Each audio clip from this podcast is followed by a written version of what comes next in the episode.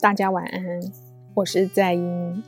今天要跟大家介绍一本很特别的书。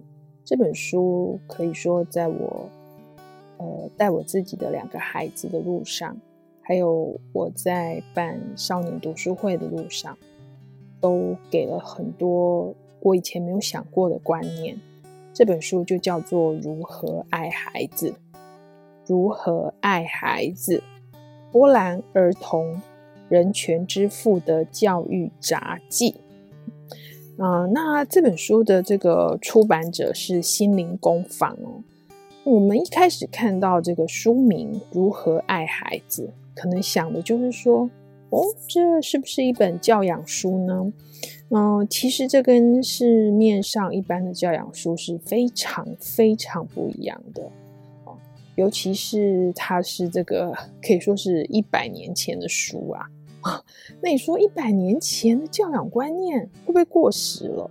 其实一点都不会。待会儿呢，我跟大家分享里面的一些观念，你甚至会觉得它非常的先进，可以说是刷新我们的一些观念哦。那作者是谁呢？作者就是这个波兰儿童人权之父啊，他就是亚努什。科扎克先生，那这个亚努什科扎克先生哦，他是在呃，就是犹太人，然后在波兰当医生、当作家、当教育家，然后最主要的是，他以他的一生奉献给儿童的人权。哦，他从那么久以前，一百年的时候。一百年以前，他就已经在倡导这个有关于儿童人权方面的观念，这是非常呃不容易的。好，在那个时代，他呃一开始是担任儿科医师，然后遇到了这个日俄战争一次大战，那时候他是当军医，然后呃呃这时候他就了解了一些慈善机构义工的工作，然后。开始在这个旅行中确立了他想要为儿童来奋斗的志向，所以他在一九一二年创办了呃这孤儿院。那这孤儿院呢，他在照顾这个孤儿的时候，跟我们印象中的孤儿院完全不同。他给这些孩子们很多独立的机会，譬如说，这些孩子可以自己定定。嗯，在这个呃院内的一些呃规矩，而不是由大人来定哦。然后呢，这些孩子们还可以在这个孤儿院里面呃办报，然后呢写下他们的一个报道。所以你不要小看说，哎，这一群小小的孩子们，他们有这些能力吗？哦，其实，在科扎克的一个带领之下，这些孩子都是非常成熟。而且是稳重的。那嗯，很可惜的是，后来他们遭到了这个呃，有犹太人遭到了纳粹的迫害，所以后来科扎克跟着这一些孩子们，嗯，就是在集中营里面，大部分都遇害了。那但是科扎克留下来的这本书，好，如何爱孩子，却影响了呃很多个国家。哦，也影响了很多，呃，很多的这个这么多年来的这些父母。我们呢，呃，就是要来一起认识这本书到底告诉我什我们什么样的一个呃内容。好，那呃，这个呃科扎克啊，这本书如何爱孩子里面，它其实并不是针对呃，比如说一个爸爸妈妈怎么带。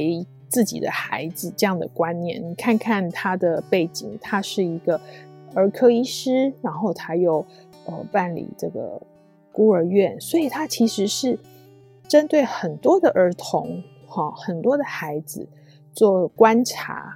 好，并且呢，给这些孩子一些很多的这个自由，然后他就写下了这个他的札记。所以这本书啊，其实它呃是分很多很多的小小的片段。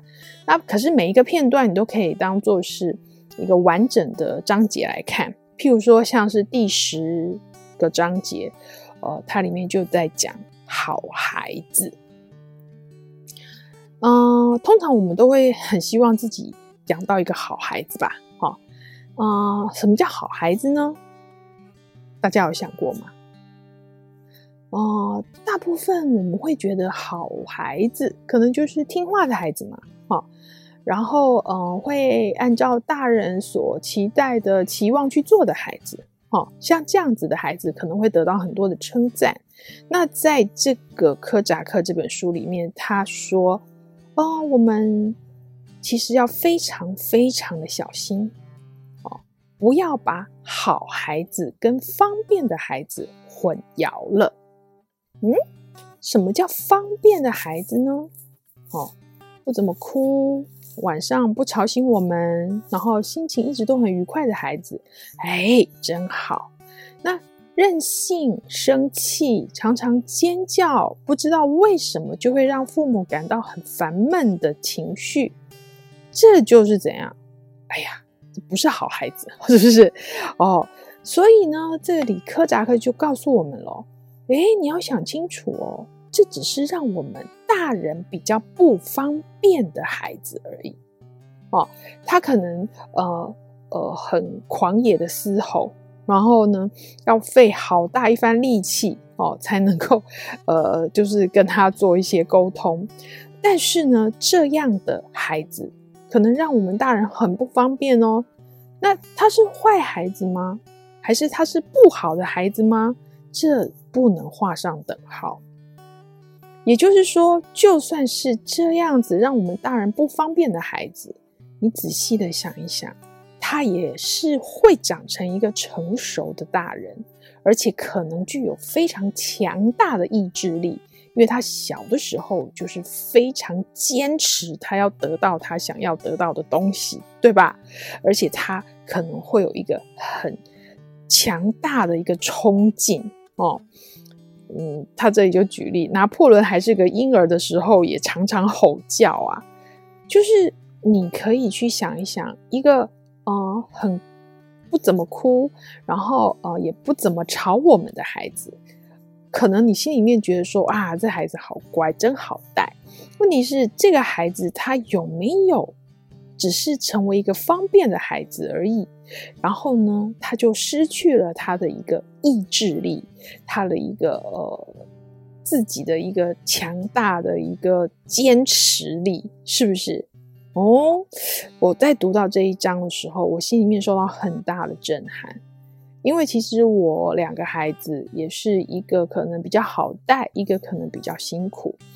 但是在读了这一章之后，我就给自己一个很大的冲击。我发现，哎，对，这个孩子可能不好带，可是他也是一个好孩子。好，所以在这一章的最后一句话，我真的觉得他是给很多的父母，也给很多的老师一个很大的提醒。整个现代的教育方式都在渴求孩子当一个方便的孩子。所以呢，这个很乖、很听话、很好、很方便，却没有想到这样的孩子内心可能是没有意志的，人生可能会过得跌跌撞撞哦，因为他们都是呃，很可能看别人脸色啦，为别人而活啊，哈、那这个东西啊，就是在这个《如何爱孩子》这本书的。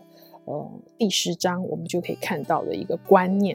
好，那下次呢，我再来介绍这本书，还有其他真的是非常划时代的，也让我自己很有收获的观念给大家。